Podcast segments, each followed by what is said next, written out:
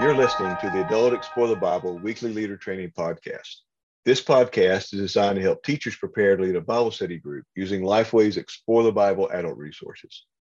Each week, we review the Bible passage for that week's study, examine some questions teachers may face, and give some teaching tips along the way. I'm Dwayne McCrary, your host, and today I'm being joined by Bob Bunn. Bob's been with us a few other times this quarter, but Bob, thank you for being back with us again this week as we look at session 12. Happy to be here. Uh, we are looking at First and Second Kings this summer. We've got two more sessions out of uh, these two books, and today we're looking at chapter 19, verses 10 through 19, and 32 through 34. We're focusing on Hezekiah praying here. Uh, something that we need to know about in the background is the Assyrians, King Sennacherib. He's uh, he's involved in this. He's been on the prowl and he's making his way. Hezekiah knows he's a threat to him. Uh, but one thing we may be able to do to help folks uh, in our classes get some historical perspective is use pack item five, which is a map of the Assyrian districts. That'll show us how Assyria and Sennacherib have moved uh, towards and getting closer to Hezekiah. Uh, we also have pack item 10, which is entitled Assyrian and Babylonian rulers. It's a listing of the names of the kings uh, who were uh, those rulers of Assyria and Babylon. It gives dates. So that'll help us too get a, some kind of historical perspective on this study. But uh, we've outlined these verses with these three ideas the taunt, the prayer, and the answer. First of all, the taunt in verses 10 through 33. Sennacherib, who's the king of Assyria, sent a message to King Hezekiah, warning him to stop trusting God for protection. Sennacherib pointed to his military success and characterized himself as superior to all the gods in those regions. A warning for us here is that pride leads to greater acts of arrogance. The second part of our outline is the prayer. We find this in verses 14 through 19 of 2 Kings 19. Here, facing the threat of Assyria, King Hezekiah turned to God in prayer he points to Sennacherib's claim that he was more powerful than any god. Hezekiah asked for God to save the people of Judah as a declaration that the Lord alone is God. We can understand that believers can humbly approach God in prayer. The last point of our outline is verses 32 through 34. It's entitled The Answer in these verses, we find God responding to Hezekiah through Isaiah. God declares that Sennacherib would not attack Jerusalem, but would return home defeated instead. God promised to defend and rescue Jerusalem for the sake of his name and for David. The point for us to understand is that God will defend his people and his name.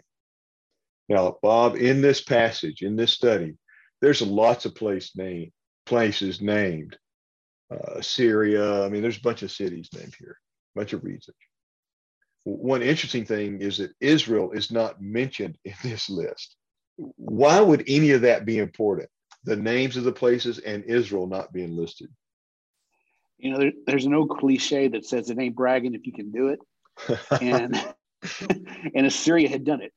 I mean, yeah. they had, they had for for decades and probably centuries, they had been the bad boys on the block. They had, uh, you know, they basically been a military steamroller that just crushed everybody uh, that that tried to stand up against them. And all these people that they that they mentioned, all these cities and regions that they had talked about, they were just uh, they were just roadkill in in you know that that were left that was left in the wake of the of the Assyrian war machine. So, you know, none of them had been able to stop Assyria. And I'm not really sure why Israel's not mentioned because obviously Israel was was part of that list. In 722, the Assyrians came in and and and wiped them out and, and exiled them to all over the place, all over their kingdom. And so uh, and moved other people into the northern kingdom. And so that was something I'm sure that Hezekiah and the other residents in the southern kingdom they understood that they knew it, and maybe that's why. Maybe that that either because you didn't um, have to mention it. Right. Yeah, they already knew, uh, and and also it may have been that they just weren't trying to give a um, uh, an exhaustive list, or maybe they were just listing the most powerful people that they, that they had overrun. Whatever the case, they had done enough damage that they their reputation was pretty much sealed, and so you know they understood that. Um, but you know that, that it, it, really underscores the danger that Hezekiah was facing. Um, I mean, these were these were bad guys. They were bad dudes, and they had done a lot of damage. And and it, in one sense, it's true. None of the gods of these other nations had stood up against them. None of them had conquered them, and even the northern kingdom, you know, they were worshiping other gods more than they were worshiping Jehovah. So those other gods didn't didn't help them either. Um, so it just it, it just underscores the fact that that Hezekiah had a real danger that he was facing, and and so he had a choice to make. You know, what was he going to do? In the past, he had tried to bribe the Assyrians and say, "Hey, if I give you enough gold and silver and stuff, will you just leave me alone?" And they take it for a while, but now they were back banging on his front door, and so he had a choice. What is he going to do? It really wasn't a matter of if he was going to have to deal with them; it was how he was going to deal with them. And this time was going to be different. This time he was going to make he was going to make a wiser choice. He was going to deal with them by leaning into God and trusting Him completely instead of some other kind of uh, method he could have done. Yeah, him him going to God in prayer, laying the the letter before the throne, uh, the throne room of God in the in the temple, all those actions that he took. You know, we see a bunch of attitudes that are revealed here. Uh, one of the things in the teaching plans that we're encouraged to do with this section, we're looking at verses 14 through 19, which is the, the prayer part, is for us to create a, a board or on the board, create columns with three headings words of praise, the problem named, and a humble plea. And then just lead the group to highlight words or phrases from the prayer that fall under each one of those categories words of praise, the problem named, and a humble plea. Just list those up there. And and when we do that, what we're going to see is we're going to see some attitudes that are revealed in his prayer. But we're also going to, in, in, when we're doing that, we're going to see ourselves. Uh, and I, in the back of our mind, we're going to be wondering about what are our attitudes that get revealed when we're praying and why that is so important. This is really one of my favorite stories, uh, not just in First and Second Kings and not just the Old Testament, but in all of Scripture. And I think part of the reason I'm drawn to it is just this image of this king Hezekiah taking what I what I assume was probably a scroll of some kind and just taking it to the temple and just spreading it out and laying it on the altar and just and just inviting God to read it with him and just say this is what I'm dealing with God because there are so many times in my life that I just come to him and and I have kind of open hands and I say, you know, God, this is what I'm dealing with. Uh, you know, what do you, what, should I do? What you know, how can you help me with that? So I really resonate with this sometimes. Uh, of course, I you know what Hezekiah was facing was was much more dangerous than probably whatever I faced. But it's that same spirit where it's just like I don't know what to do and I don't know how to do it and I'm just at a loss, God. But here's the thing: we mentioned it a minute ago Hezekiah was facing a very real threat. But even though he was facing a very real threat, he was showing very real faith in a very real God. And so that made all the difference. When he left it up to God, uh, he was going to find an answer to that. God was going to use that. And the two, you, you mentioned attitudes. The two things that really stick out to me is that he was transparent.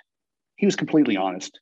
He, he didn't he didn't pretend to have any answers he uh, he didn't know what was going on. He he knew the history, and he, as we mentioned earlier, he knew exactly what these guys were capable of doing, and he knew that they were zeroed in on him, and that from a human perspective, there's no way he could stand up to them. But he just he just kind of told God, "Hey, I'm at a loss. I, I don't know what to do. What do I do? I need your help. I need you." And he just completely leaned into God and showed him that transparency. The other thing I think he showed, the other attitude he demonstrated, was humility. And as a king, that probably wasn't natural.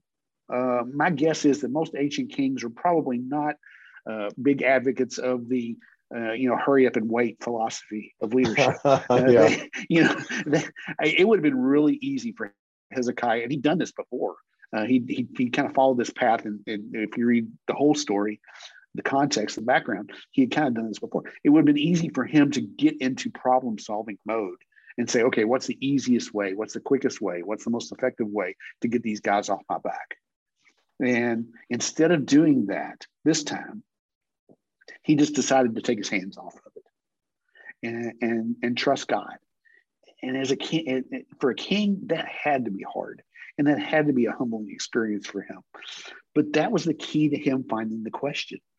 And I think it's the key for us sometimes too, because let's let's be honest, a lot of us try to get ahead of God too.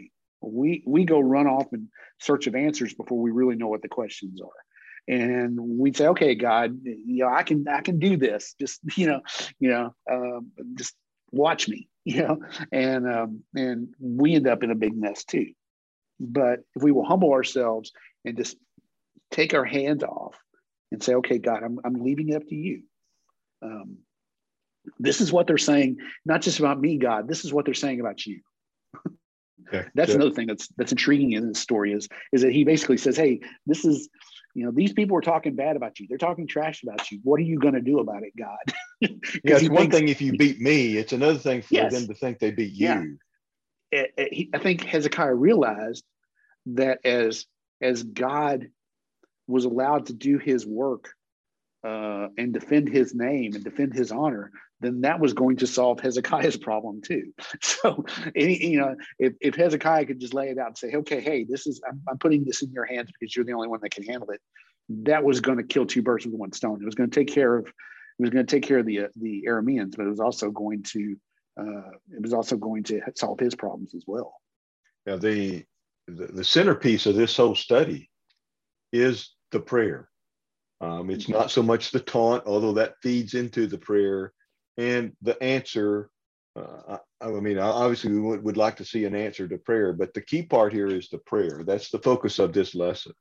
What can we learn about the goal of prayer by studying this passage that's a great question because I don't think we take nearly enough time sometimes to to stop and ask ourselves why exactly am I praying? you know, what, what is the purpose? What am I hoping to accomplish? What is my motivation here? Uh, and, and I think it would do us all some good sometimes to to before we get too deep into our prayers and our requests is to focus on God and to say, okay, you know, what do you want to teach me? What do you want to show me here? Uh, my mind kind of went back as I was thinking about this question uh, to the to the very first question of the Westminster Catechism, which is, uh, you know, what is the what is the chief end of man, or what is the chief end of humanity? And the answer is to know God and to enjoy Him.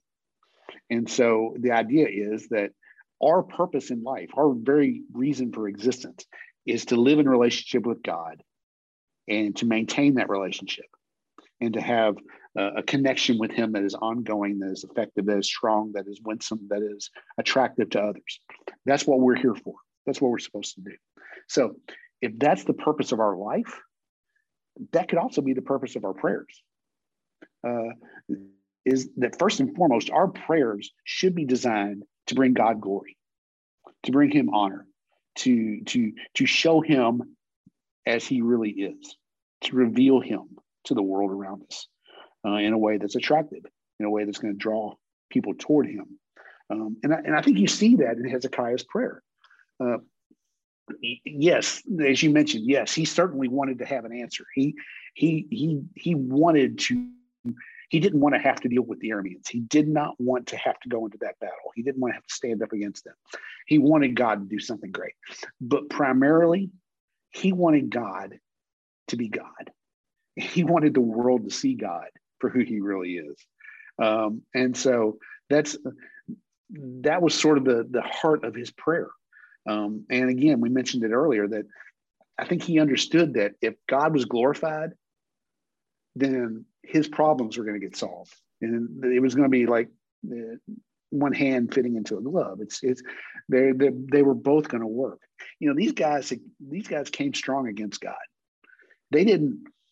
They talked about all the other gods um, and how bad they were and how they they couldn't stand up. But then they implied that that Hezekiah's God was not any better. And the truth is that Hezekiah understood that he wasn't he wasn't dealing with gods that had that could be thrown into rock piles or had, could be stripped of their gold and, and burned in the fire. You know, he he he he served a living God, and so that's that's who that's that's who he wanted people to see. That's that's what he wanted the nations to see. And I love it in um, in God's response, where he talks about they're not going to get close enough to shoot an arrow into the city. you know, they're not they're not going to get uh, they're not going to come that far, that, but they're going to turn. They're going to be sent back the way they came. And you think about that, how humiliating would it be for Sennacherib and the and the Assyrians to to have to go back the way they came? They're going to march by the folks they conquered and exactly, but they're going to have to tuck tail and run. Mm-hmm. They're going to be in retreat this time. And how embarrassing, how humiliating was that going to be for them? But God said that is exactly what's going to happen. Um, you know, sometimes I think we we run the risk of uh, of thinking that prayer is about us, and we even say sometimes, well, you know, I read my Bible to hear from God, but I pray so God can talk, so you know, God can hear from me. And there's some truth to that a little bit, but it really runs the risk of us making prayer all about us. The truth is, as the Westminster Catechism reminds us, everything that we do is about God. First and foremost, He needs to be our priority. It needs to be all about Him, and He needs to be our focus. And I think Hezekiah gives us a pretty good example of that.